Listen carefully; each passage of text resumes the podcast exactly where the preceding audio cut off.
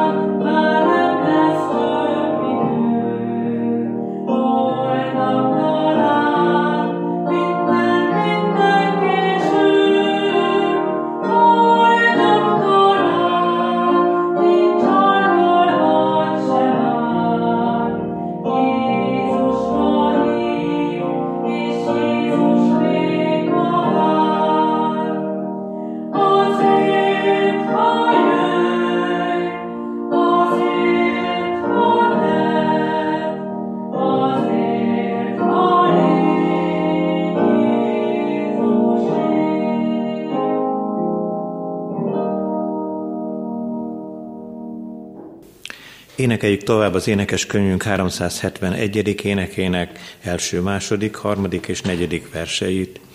Jézus Krisztus egy mesterünk, mennyei szent bölcsességünk.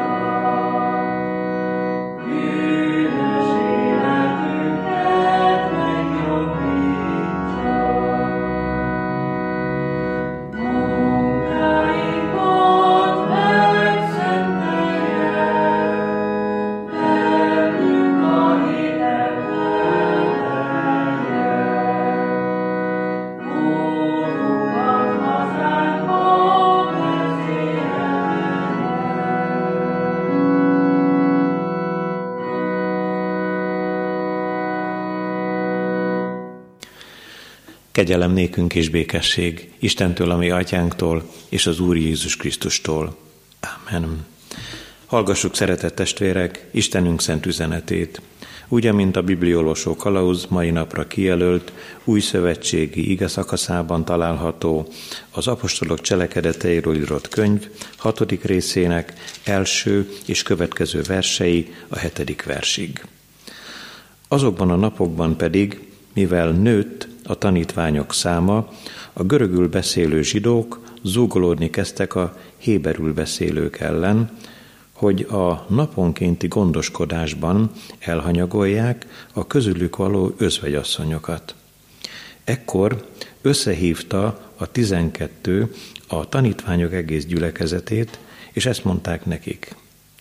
Nem helyes az, hogy Isten igéjét elhanyagolva mi szolgáljunk az asztaloknál, hanem válasszatok ki magatok közül, testvérek, hét férfit, akikről jó bizonyságot tesznek, akik telve vannak lélekkel és bölcsességgel, és őket állítsuk be ebbe a munkába.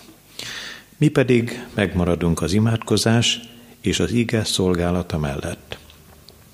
Tetszett ez a beszéd az egész gyülekezetnek, és kiválasztották Istvánt, aki hittel és szentlélekkel teljes férfi volt, valamint Fülöpöt, Prokhóroszt, Nikánort, Timont, Parmenászt és Nikolaoszt, az antiókiai prozelitát, az apostolok elé állították őket, és miután imádkoztak, rájuk tették kezüket.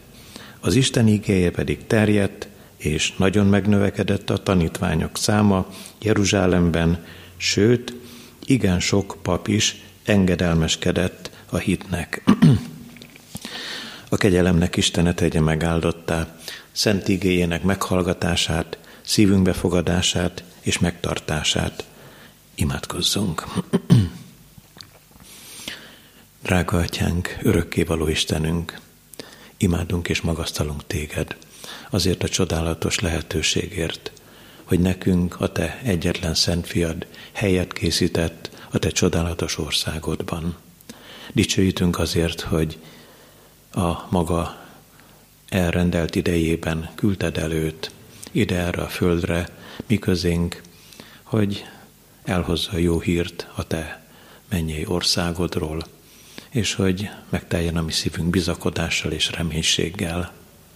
És köszönjük neked azt, hogy amíg itt tartasz bennünket, arra is lehetőséget adtál, hogy veled közösségben és hívő testvéreinkkel egyetértésben, együtt érezve éljük meg a mindennapjainkat, köszönjük a gyülekezetet, és köszönjük, hogy rövidesen te elkészíted újra a lehetőséget arra, hogy a te nevedben együtt lehessünk, hogy úgy figyelhessünk terejád, mint akik te hozzád tartozhatunk a te fiadnak áldozatáért, sok szenvedéséért.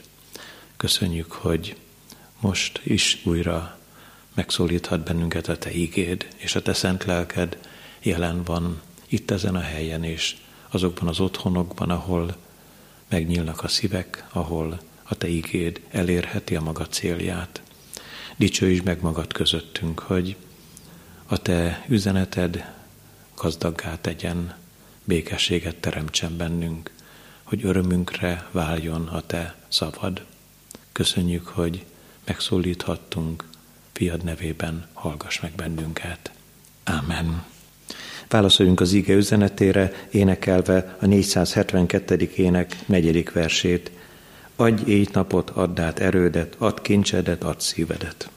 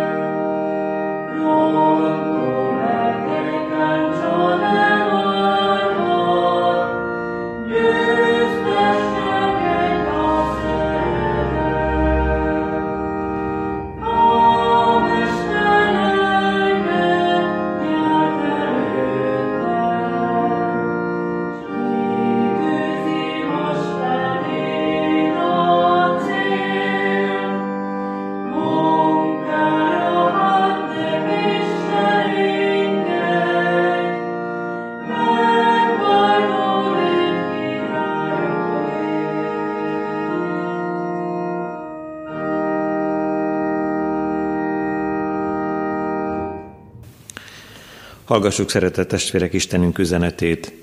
Megvan írva az apostolok cselekedeteiről írott könyv, hatodik részének a harmadik versében és a negyedik versben a következőképpen.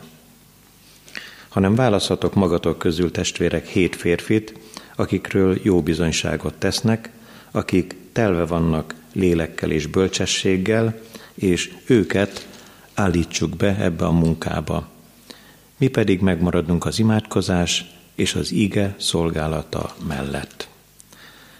Kedves testvérek, ebből a két igeversből kerestem meg a címet is a mai délelőtre. Őket állítsuk be ebbe a munkába. Mielőtt hozzáfognánk Isten igéje megértéséhez, hadd mondjam el, hogy a cselekedetek könyve igen drága gondolatai vannak előttünk, a gyülekezet szerveződése, növekedése egyenesen úgy mutatja be Isten igéje a jeruzsálemi közösséget, hogy nem csak a három ezer megtért van jelen, és nem csak arról van szó, hogy a hívők száma 5000-re emelkedett, hanem azt halljuk az ígében, hogy naponta gyarapította az Úr a gyülekezetet üdvözülőkkel. Úgy is gondolhatjuk ezt, hogy a gyülekezet, amint le van írva a cselekedetek könyvében, olyanná formálódott, hogy szíve és lelke egy volt. Hát nyilvánvalóan amikor egy nagy közösségnek a képe jelenik meg előttünk, akkor úgy nem is tudjuk hirtelen elgondolni. Milyen lehet? Amikor egy helyen összegyülekezik három ezer vagy ötezer, ne talán még több hívő, akik szeretik az Úr Jézust, és magasztalják az ő nevét, és a külvilág pedig azt mondja róluk, hogy nézzétek, ezek az emberek hogy szeretik egymást. Amikor szembesülünk a mai állapotunkkal, ahol egyrészt találkozunk népes és nagy gyülekezeti közösségekkel, másrészt pedig nyilvánvalóan tudjuk, hogy vannak egészen kicsi közösségek, ahol Isten igéje szerint néha csak ketten vagy hárman, gyülekeznek egybe a testvérek, de az Úr azt ígérte, hogy ő ott van közöttük. Én is visszaemlékszem a gyermekkoromra, amikor abból a kis szatmári faluból, Tyukodról kimentünk édesapámmal egy lovas szekérrel a két faluhoz tartozó tanyára, a Szalmavárosba és a Kálmán Majorba, és az iskolák falai között szólt Isten igéje, és picik voltak ugyanazok a tanyák, de lelkes, kedves kis gyülekezet, sereg lett egybe. Ott voltunk a tanteremben, a fejünk fölött Marx és Engels képe, meg Lenin is ott volt még, és aztán az iskoligazgatónak, gyerekeknek úgy kellett szólítani az igazgató bácsi, meg az igazgató néni, kinyitották a lakásuknak az ablakát nyári időben, és csendesen mondták édesapámnak, hogy jó idő van, nyissátok ki a tanterem ablakait is, és hát ők úgy hallgatták Isten igéjét, mert tiltott dolog volt pedagógusoknak bejönni az Isten tiszteletre. Minden esetre a piciség, a kis közösség éppen úgy jelen van, mint a mai napig, ami országunkban, mint a szép nagy gyülekezetek. Ez az egymás mellett élés és lakás egyáltalán nem baj, sőt, azt is mondhatjuk, hogy a Jeruzsálemi gyülekezet ö, oly különleges és népes, hogy a nagyvárosok gyülekezetei között később Pálapostól szolgálata nyomán szintén megtalálhatjuk azokat a közösségeket, ahol vagy sokan voltak, vagy kevesen. A korintusiakról azt mondja, Isten igé így biztatja az Úr az ő szolgáját, hogy ne csüggedj, mert sok népen van nekem ebben a városban. De ha mellé teszünk egy másik híres, nevezetes várost, és ez talán egy picikét kapcsolódik az igénkhez is, Aténra gondolok, ahol meghallgatták az Areopágoszon Pálapostolt, és olyan fecsegőnek gondolták, és hát úgy írja Isten igé, hogy némelyek követték a hitet. Úgy el is csodálkozom, hogy nincs Pálapostolnak a levelei között aténi levél, mert ez a város egy bálványimádó hatalmas település volt abban az időben, és Pálapostól azt mondja, azt mondja nekik, hogy akit ti ismeretlenül tiszteltek, mert egy olyan kép is volt, vagy egy olyan szobor is volt, ami az ismeretlen Istennek volt állítva, őt hirdetem nektek, és akkor beszélt az aténiaknak Jézus Krisztusról. Rövidre fogva a bevezetőt azt mondhatjuk el, hogy kis gyülekezetek, nagy közösségek, teljesen mindegy, egy a fontos ebben, hogy mi mindannyian, és most így a mi magunk szorult helyzetében is, dicsőítsük, magasztaljuk, áldjuk az Úr szent nevét, aki eljött ide mi közénk, mert szeretett minket. A mai bizonyságtétel munkáról, szolgálatról, gondoskodásról beszél, és hát itt merülnek fel problémák. Az első üzenetében azt kérdezzük meg, miért zugolódnak az Isten gyermekei. A második gondolatban így fogalmaznék, szolgálnék én mindenkinek, vagy másképpen is fogalmaznék, mindenki nekem szolgáljon. A harmadik üzenetben pedig mi a megoldás? Szeretnénk megtalálni a választ egy nehéz kérdésre, ami ma asztalunkra, lelki asztalunkra kerül. Az ige első üzenetében tehát miért zukolódnak az Isten gyermekei? Itt ebben a ö, rövid kis leírásban, amikor megválasztják a hét diakónust, arról hallunk, hogy a szép, nagy, népes jeruzsálemi gyülekezetben feszültség támad. Zugolódnak. Azok, akik a gyülekezethez tartoznak. Kérdezzük meg, hogy hát a hívők is esetleg a ma gyülekezeti közösségeiben megtalálható az egymás közötti ellentétek sora. Ma is lehetnek lázadó közösségek, ahol viták keresztüzében telnek el egymás után a hetek, hónapok, esztendők. Az a tapasztalatunk, hogy igen, van ilyen, sőt. Azt mondhatjuk el, hogy minél nagyobb, minél népesebb egy gyülekezet, annál jobban nem tetszik Isten ellenségének, a sátánnak, ha sokan egybegyűlnek az Úr nevében, és bizony a sátán megpróbál fogást találni ezeken a gyülekezeteken, és a lázítókat, a lázadókat, a zugolódókat, a feszültséget támasztókat valamilyen módon előteremti. De igazán azt is mondhatjuk, hogy emberi gyarlóság a zugolódás. De ne felejtsük el, hogy mégis emögött ott van a sátán mesterkedése. Ha nő a tanítványok száma, ha népessé válik a gyülekezet, ha egyszerre csak még a híre is messzire megy, mint ahogyan a jeruzsálemi gyülekezet közösségéből terjedt át az evangélium az egész világra, úgy ma is. Ha vannak nagy gyülekezetek, akkor bizony ők is, meg akik bármilyen módon kapcsolatba kerülnek ezekkel a közösségekkel, számítsanak arra, hogy lesznek meg nem értések. És hát egyébként is, bármilyen szinten, ahol sok ember gyülekezik össze, ott nem könnyű az egyetértés. Itt az igében a magyarázat a meg nem értésre, az ugolódásra nagyon átlátszónak tűnik. Mert a görög zsidók, érdekes ez a különbségtétel, ugye, hogy mindannyian zsidók voltak ott a Jeruzsálemi gyülekezet tagjai, de voltak a görög nyelvűek, akik már a, a görög világhoz tartoztak, és hát voltak, akik pedig a zsidó hagyományok szerint éltek. Hát ők közöttük, kettejük között, a két társaság között kezdődött el a vita, és hát a, a görög kultuszt megélők mondták azt, hogy a mi özvegyasszonyainkat ti mellőzitek a szolgálatban. De hát vajon így van-é? Majd a második gondolatban próbáljuk ezt egészen pontosan áttekinteni.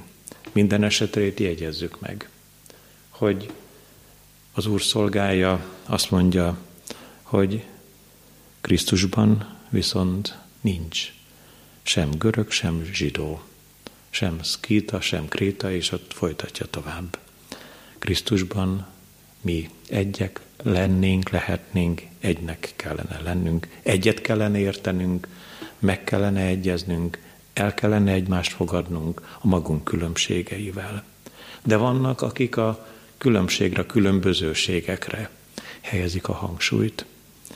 Még más területen is milyen könnyen ki lehet játszani azt, hogy görög és zsidó, az országok közötti különbségek nagyon ö, kecsegtetőek a sátán számára, fel tudja használni a zugolódásra. Újra megismétlem, hogy a görög nyelvűek is zsidók, és hát a zsidók nyilván zsidók. De mindannyian ez az egész társaság már a keresztény közösséghez tartozik. Jézus Krisztusnak a követői lettek. Ezért az Úrra kellene figyelniük. Vegyük csak észre a mai magyarság együttélését ebből a szempontból. Milyen szomorúan furcsa, hogy az Erdélyben élő magyar testvéreink ott azt élik meg, hogy a román világ úgymond lemagyarozza őket, még Bozgornak is nevezi némelyiküket, aztán néhányan átjöttek a mi magyar testvéreink közül ide az anyországba, és azt tapasztalják, hogy a magyarság, az anyország tagjai, ha valahol valami kis feszültség támad, akkor ezeket a kedves magyar ajkú testvéreinket lerománozza. Mert igen, ilyen az ember. Szereti a feszültséget, a vitát, a haragot, az ellentétet, a feszültséget, a zúgolódást, mert mögötte ott van Isten és minden ember ellensége, a sátán. Az ige második gondolatában keressük meg arra a választ, hogy vajon mi is van ennek az egész leírt eseménynek a hátterében, hogy a, a görög anyanyelvű zsidók, illetve hát a, a görög kultúrából érkező zsidók özvegyasszonyai tényleg mellőzve lennének a szolgálatban? Így fogalmaztuk tehát a második gondolatot, szolgálnék én mindenkinek. De hozzátettük ennek az ellentétjét is. Mindenki nekem szolgáljon. Kérdezzük csak meg, hogy biztos, hogy mindenki a szolgálatban való mellőzés miatt zugolódik? Újra ismételjük, hogy egy nagy, népes, gyönyörű, sokezres gyülekezet képe van előttünk, amikor a Jeruzsálemi keresztjénekre figyelünk, hát egy ilyen helyen, egy ilyen nagyszerű társaságban, Krisztus követőinek a seregében milyen előkelő dolog szolgálni, szolgálati területet nyerni. De azért egy picikét nézzünk akár a mai magyar valóságra, és úgy eszembe jut, hogy vannak elnéptelenedett falvak, elnéptelenedett gyülekezetek. Néha azzal is találkozunk, hogy egy-egy lelkipásztorhoz négy, öt, hat vagy akár tíz kis község is tartozik, ahova el kell vinnie az evangéliumot néhány személynek, akik egybegyűlnek az ige hallgatására. Talán ezt a vicces kifejezést ti magatok is ismeritek, hogy szegény az eklézsia, maga harangoz a pap. Igen, vannak ö, pici helyek, ahol ö, nem egyszerű és nem könnyű a bizonyságtétel, de mégis fontos, hogy eljusson az evangélium. Na hát nem ilyen volt a jeruzsálemi közösség. És hát, amikor a szolgálat gondolata van előttünk, az új fordításban ezt gondoskodásnak írja Isten ígéje, akkor ezt a kétféleséget látjuk magunk előtt, hogy egyrészt, ha magát ezt a szót, hogy szolgálat vagy gondoskodás, próbáljuk elemezni, akkor olyan kettős jelentése van, a nyelvészek ezt már így kitalálták, hogy lehet értelmezni cselekvő, és lehet értelmezni szenvedő szerkezetben. Mind a kettő alkalmazható. Nézzük meg külön-külön. A cselekvő szerkezetre gondoljunk először, és mintha azt sugalná Isten igéje, hogy ezek a görög nyelvűek mondják azt, hogy hát a mi özvegyasszonyainkat ti mellőzitek a szolgálatban, a gondoskodásban. Mintha azt mondanák, hogy ezek a mi özvegyasszonyaink nem kapnak feladatot. Mintha arról panaszkodnának, hogy a szép szolgálat, a diakóniai szolgálat, az, az asztalok megterítése, a szegényekről való gondoskodás, a kis pénzecskéknek az elosztása, az nyilvánvalóan csak a legbelső körnek a kiváltsága. Hát, hogyha a görög nyelvűek részéről ennyire szívbeli nagy vágy, hogy szolgáljanak az Úrnak, akkor hadd mondjuk azt, hogy, hogy hála érte Istennek. Ha a ma gyülekezeteiben is az volna a vágy, hogy minél többen és mindannyian keressük meg a szolgálatnak az útját, hogy valamit tegyünk a közösségért. Ott a leírt igében a közösségnek a szegényeiről, a róluk való gondoskodásról van szó, bár így volna, mi közöttünk is, hogy ne csak egyfajta igehallgató keresztjének lennénk, hanem amivel az Úr megbíz bennünket, hogy egyenesen még kihegyezi az íge az Úr Jézus szavai szerint az üdvösségre nézve, hogy ha egy pohár friss vizet adsz az én nevemben, vagy ha nem adsz, akkor ez üdvösség és kárhozat dolga is lehet. Éheztem meg, éheztem és ennem adtatok, szomjaztam és innom adhatok, vagy fordítva, éheztem és nem adtatok ennem, szomjaztam és nem adtatok innom, és ott folytatja a listát az Úr Jézus az igében. Bár ilyen mozgalmas volna, akár a mi közösségünk is, meg a mai magyar gyülekezetek sokasága. De nézzük a szót, ahogyan a nyelvészek értelmezik, szenvedő szerkezetben. Itt egészen máshol van üzenet. Itt valami velem történik. Értem vagy ellenem történik.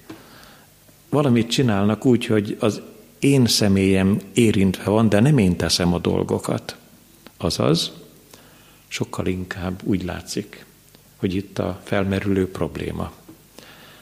Az, hogy hát ebből a kis pénzecskéből én nem részesülök. Az asztalt nem nekem terítik meg.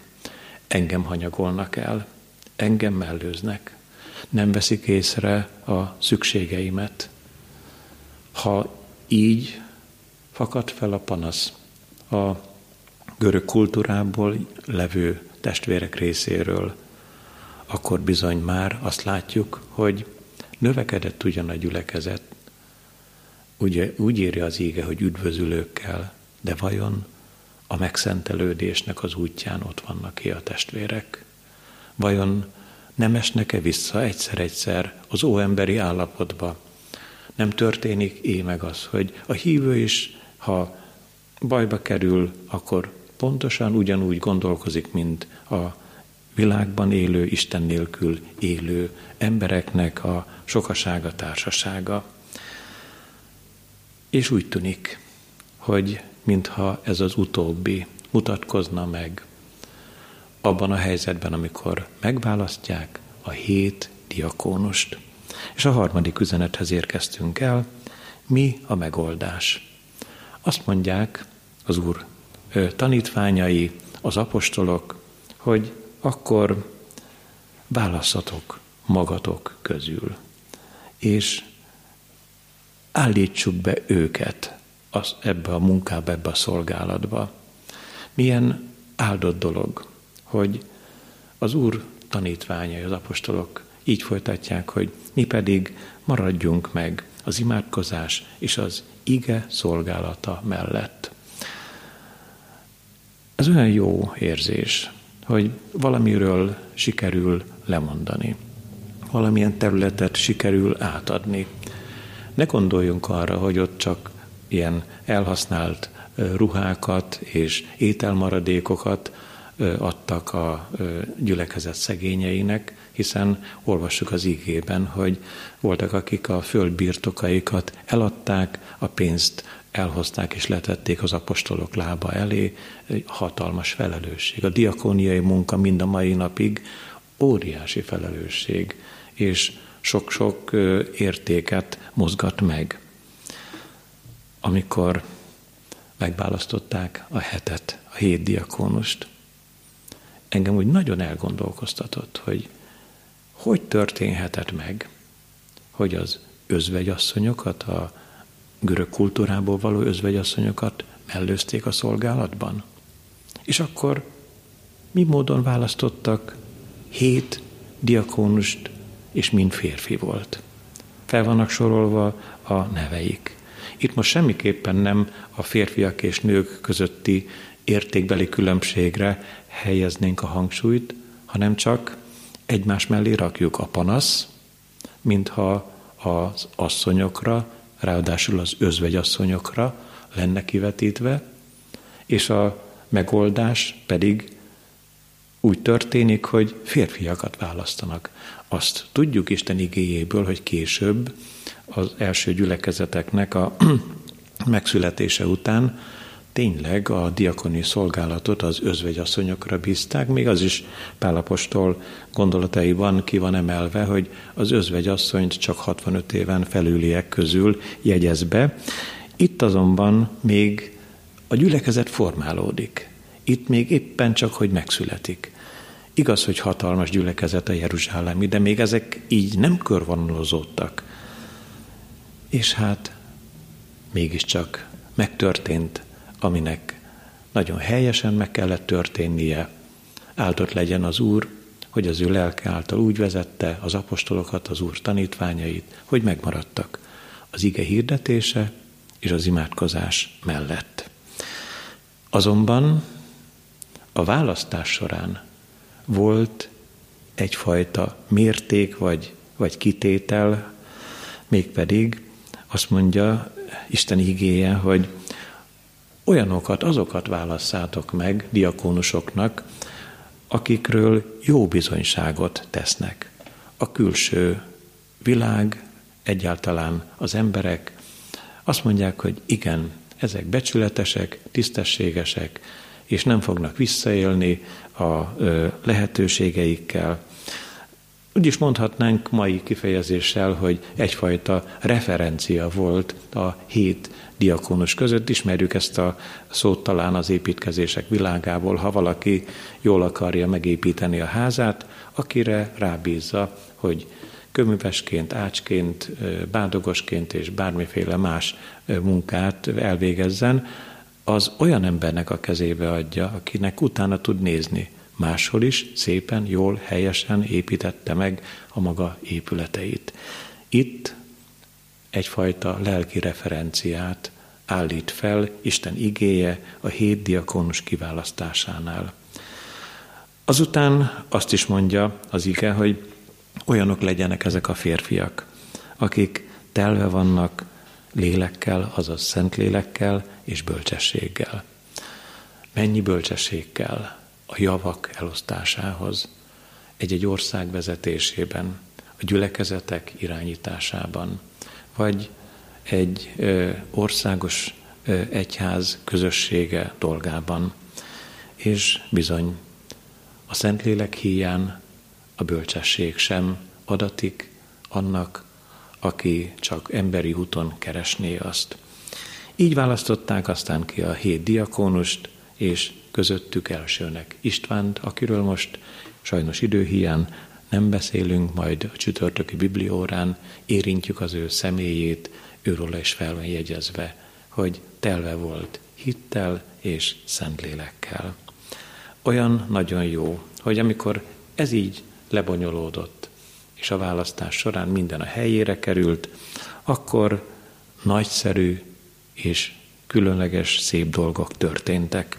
Ezt a hetedik versben érdemes megnézni egészen pontosan még egyszer. Hadd olvassam el ti nektek. Az Isten igéje pedig terjedt, és nagyon megnövekedett a tanítványok száma Jeruzsálemben, sőt, igen sok pap is engedelmeskedett a hitnek.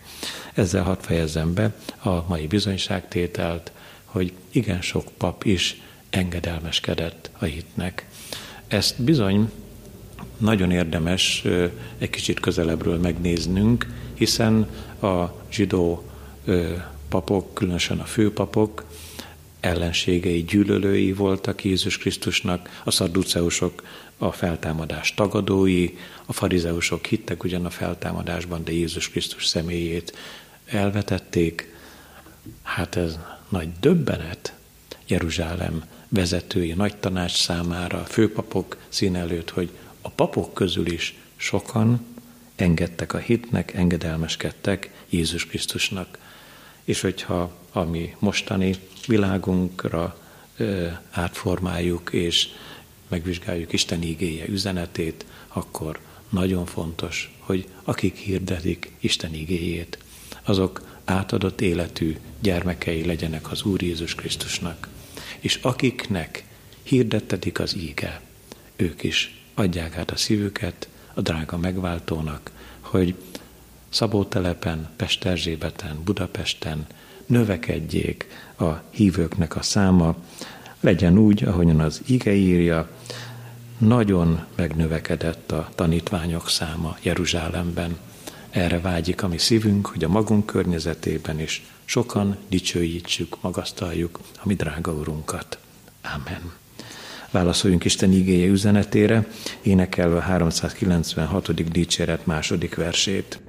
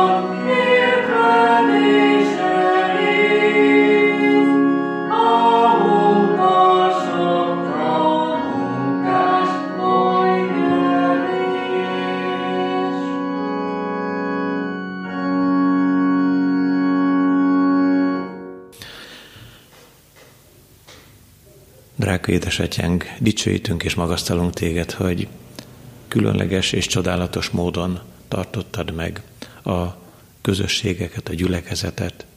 Köszönjük, hogy onnan Jeruzsálemből indult el a te drága üzeneted, hogy fiadban, Jézus Krisztusban készítettél megváltást, üdvösséget, mennyei életet azok számára, akik keresnek téged, vágyakoznak utánad, akik keresik először a te országodat.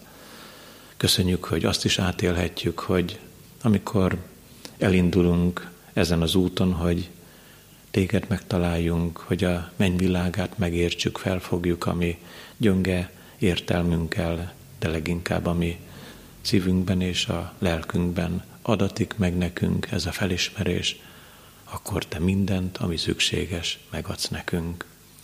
Bocsáss meg, amikor eltévesztettük a, a célt, és másfajta úton indultunk el, és először akartuk megszerezni az asztalainkra valókat, a zsebünkbe valókat, és a mi pénztárcánkat, vagy a mi betét könyveinket akartuk feltölteni, és ilyenkor a te ítéletedben részesültünk, és köszönjük neked, hogy megítélted az ilyen irányú gondolatainkat, mert elvesztettük volna a legdrágább kincset a te országodban, a mennyei országban való lakozást.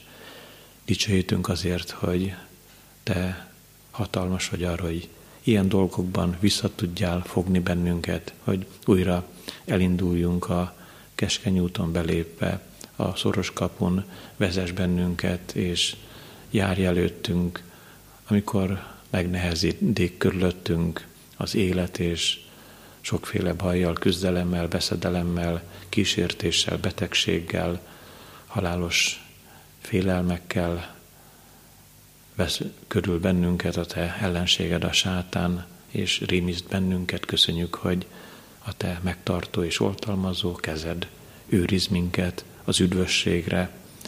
Köszönjük neked, hogy rád bízhatjuk azokat a testvéreinket, akik ilyen próbatétel alatt vannak, akiknek az élete feszültségekkel van tele, ahol zugolódások és sokféle viták keverednek a gyülekezetekben. Őket is a te oltalmazó karjaidra bízzuk, hogy a te szent lelked világosságában történjenek jó megoldások, amelyek neved magasztalására, dicsőítésére valók. Maradj velünk és áldj meg bennünket, és köszönjük, hogy van reménységünk arra, hogy újra megnyíljanak a mi templomaink, és így tudjunk majd dicsőíteni téged. Hallgass meg, édesatyánk, Jézus Krisztus nevében. Amen. Együtt mondjuk el az Úr Jézus imádságát. Mi, atyánk, aki a mennyekben vagy, szenteltessék meg a te neved. Jöjjön el a te országod, legyen meg a te akaratod, amint a mennyben, úgy a földön is. Minden napi kenyerünket add meg nékünk ma, és bocsáss meg védkeinket, miképpen mi is megbocsátunk az ellenünk védkezőknek. És ne vigy minket kísértésbe, de szabadíts meg a gonosztól, mert tiéd az ország, a hatalom és a dicsőség mindörökké. Amen. Áldjon meg téged az Úr, és őrizzen meg téged. Ragyogtassa rád orcáját az Úr, és könyörüljön rajtad. Fordítsa feléd orcáját az Úr, és adjon neked békességet. Amen. Szeretettel hirdetem a kedves testvéreknek, hogy a következő ö, úrnapján, május másodikán, Isten igéje úgy szólalhat meg a templomainkban, imaházainkban, hogy sok szeretettel várhatjuk a kedves testvéreket, és fél kilenckor a Torock utcában, fél tizenegykor pedig a Mártírok úti imaházunkban tartunk úgy Isten tiszteleteket, hogy itt jelen lehetünk mindannyian. Örülünk, hogy ilyen lehetőség nyílik meg előttünk, éljünk az ige hallgatás személyes ajándékával. Záróénekünk következik 264. éneknek a negyedik és ötödik verse lesz ez.